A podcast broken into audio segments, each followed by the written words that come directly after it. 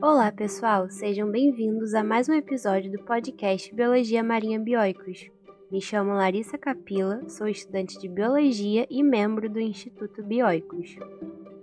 Quando mergulhamos, nossa visão, nossa audição e a nossa perda de calor são alteradas.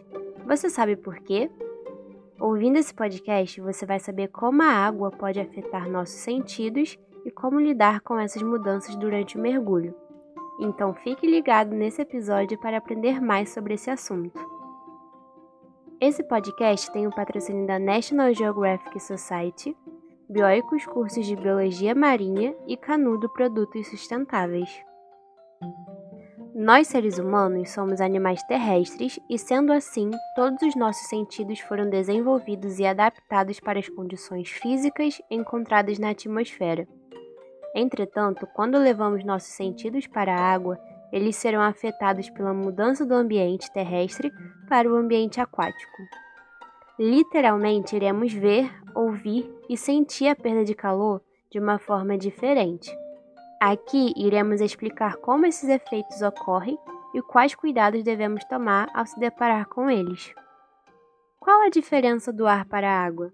Para entender a diferença que existe entre os estados da matéria líquido e gasoso, precisamos aprofundar nosso conhecimento ao nível molecular, pois isso acontece em como as moléculas que compõem cada estado da matéria interagem entre si, ou seja, nas suas ligações químicas.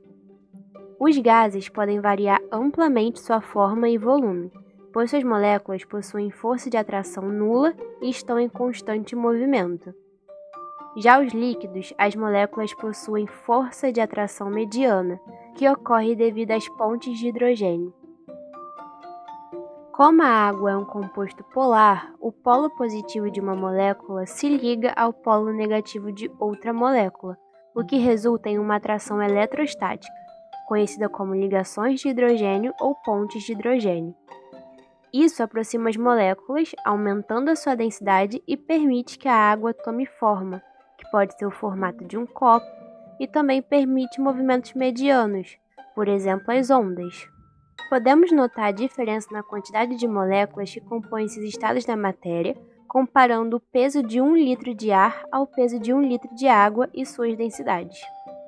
1 litro de ar equivale a 0,00125 kg. Já 1 litro de água doce equivale a 1 kg. Um número maior de moléculas presentes na água é o agente causador das alterações no desvio de curso e redução de velocidade da luz, propagação do som e condução de calor. Você pode ler mais sobre esse assunto acessando nosso artigo O que é o arrasto no mergulho? Evolua debaixo d'água. Vamos falar agora sobre a luz. A capacidade de enxergar é a nossa adaptação evolutiva para a absorção de fótons, também conhecidos como luz.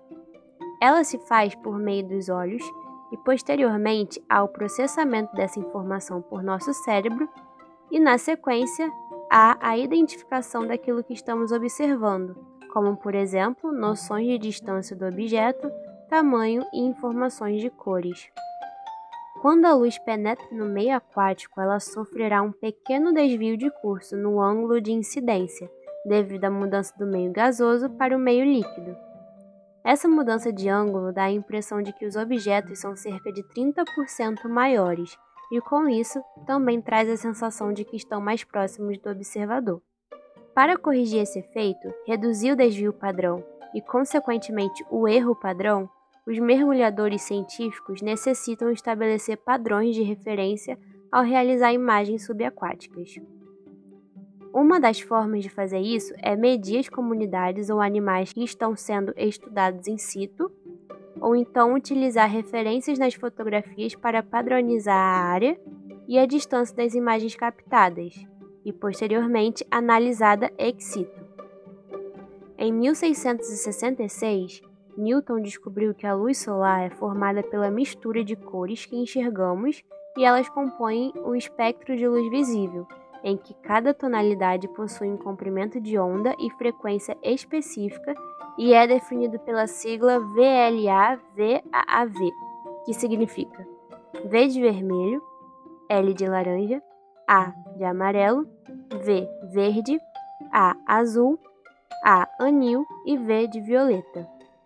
Existem quatro formas que a luz se dissipa na água: a refração, que é o desvio de curso e redução da velocidade da luz devido à mudança de meio, a reflexão ocorre na superfície, a dispersão, que ocorre quando um raio de luz se choca contra uma partícula e desvia o seu curso, e a absorção dessa energia, que ocorre, por exemplo, na fotossíntese do fitoplâncton e com a absorção dessa energia pelas moléculas aquecendo a água, por exemplo. Lembrando que esses fenômenos nunca ocorrem isoladamente, eles irão ocorrer ao mesmo tempo. Sendo assim, conforme afundamos, as cores vão desaparecendo das frequências mais fracas para as frequências maiores. Primeiro o vermelho, depois o laranja, então o amarelo, o verde e próximo da profundidade limite do mergulho recreacional, aproximadamente de 40 metros, teremos somente os tons de azul e violeta. Por isso, a iluminação é um quesito fundamental na fotografia subaquática, pois, mesmo em dias ensolarados com muita luz dentro da água, algumas cores não irão chegar àquela profundidade onde se está fotografando, e será necessário recuperá-las através de iluminação artificial. Isso também torna o mergulho noturno algo ainda mais especial, pois além de nos permitir contemplar a vida noturna, podemos enxergar todas as cores da fauna e flora marinha como elas realmente são. Em relação ao som, ao contrário da luz, ele viaja na água 4,4 vezes mais rápido em comparação ao ar. Isso acontece porque o som se propaga através do choque entre as moléculas. Essas se comprimem, a compressão, e se expandem, rarefação, criando assim as ondas sonoras. Em terra, o som tem uma velocidade de propagação de 340 metros por segundo. Porém, na água, devido à proximidade das moléculas, sua velocidade é de 1500 metros por segundo. Como nosso cérebro está adaptado ao meio terrestre e o som chega muito rápido aos nossos ouvidos esquerdo e direito, o cérebro não consegue processar de qual direção uma embarcação está vindo, por exemplo. Por isso, é muito importante seguir os padrões de segurança e sempre reservar um quarto, ou seja, 25% do seu cilindro, para a eventual surpresa da aproximação de uma embarcação no final do seu mergulho. Mantendo esse padrão de segurança, você ainda terá ar suficiente para esperar a embarcação se afastar, ou então desligar o motor para então subir com segurança até a superfície. Outro fator de extrema importância é a manutenção da temperatura corpórea durante o mergulho. Mudanças provocadas tanto por excesso quanto por falta de calor irão afetar os processos metabólicos do corpo e a manutenção da vida. O nosso corpo possui mecanismos de defesa para nos alertar quando algo não vai bem em relação à nossa temperatura. No caso de hipertermia, sinais como transpiração excessiva, batimentos cardíacos acelerados, pressão baixa, vertigem e enjoo podem aparecer. Se encontrar um mergulhador em um quadro de hipertermia, você pode orientá-lo a se hidratar bem ou também a remover a sua roupa de mergulho e tomar um banho de mar para se refrescar. Já o quadro de hipotermia é mais comum na atividade de mergulho e devemos ter atenção redobrada a ele, pois entre seus sintomas está a perda de destreza ou capacidade de julgamento do que é certo ou errado. Outros sintomas são tremedeiras, pés e mãos frios, dormência, discurso lento e trêmulo e entre outros. Nos trópicos, a temperatura média dos oceanos é de 28 graus Celsius. Como a temperatura média do nosso corpo é de 36 graus Celsius e meio, iremos perder calor para a água. Porém, em um meio líquido, como já vimos anteriormente, existe um número muito maior de moléculas e elas irão conduzir o calor de nosso corpo para a água a uma taxa de 25 vezes mais rápida. Ou seja, quando estamos em terra, a uma temperatura de 28 graus Celsius, ficamos tranquilamente somente com roupa de banho, sem sentir frio, porque nosso metabolismo possui mecanismos de produção de energia para a manutenção da temperatura adaptados para repor energia, ou seja, o calor perdido para o meio gasoso.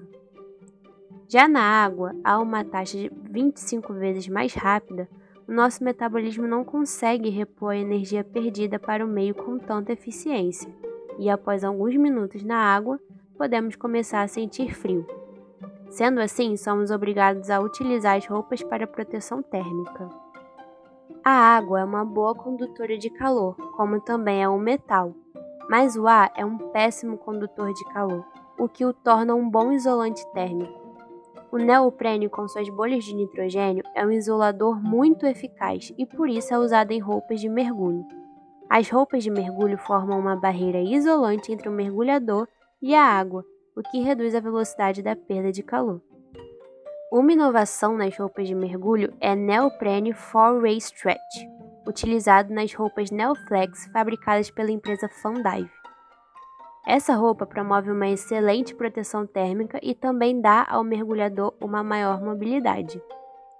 Mas agora, se mesmo utilizando uma roupa de neoprene você ainda estiver sentindo frio, uma excelente recomendação é adicionar à sua proteção o colete Neoflex acoplado com capuz. Assim você gera uma maior proteção térmica na região torácica e cabeça ou então também utilizar acessórios como botas, meias e luvas de neoprene irão proteger as extremidades do seu corpo. Enquanto não estiver mergulhando, aproveite para conhecer mais sobre a ciência do mergulho acessando nossa aula completa e gratuita no YouTube. E lembre-se que o mergulho é uma atividade muito gratificante, divertida e segura. E aí, gostou desse episódio e quer saber mais? Esse podcast foi baseado em um artigo publicado na nossa revista Biologia Marinha de Divulgação Científica do Instituto Bioicos, de autoria de Diogo Bagatin, Rafaela Duarte, Mariana Haueisen, Fernanda Cabral, Aline Pereira e Douglas Peiró, e pode ser lido e baixado gratuitamente no nosso site bioicos.org.br barra Revista Biologia Marinha. Lá você encontra os autores, a bibliografia, as referências e muitos outros artigos. E se você quiser ajudar nas atividades do Instituto, nós trabalhamos com uma vaquinha virtual. É só acessar o link na descrição desse episódio. Por hoje é isso, pessoal. Aqui é a Larissa Capila e até um próximo episódio.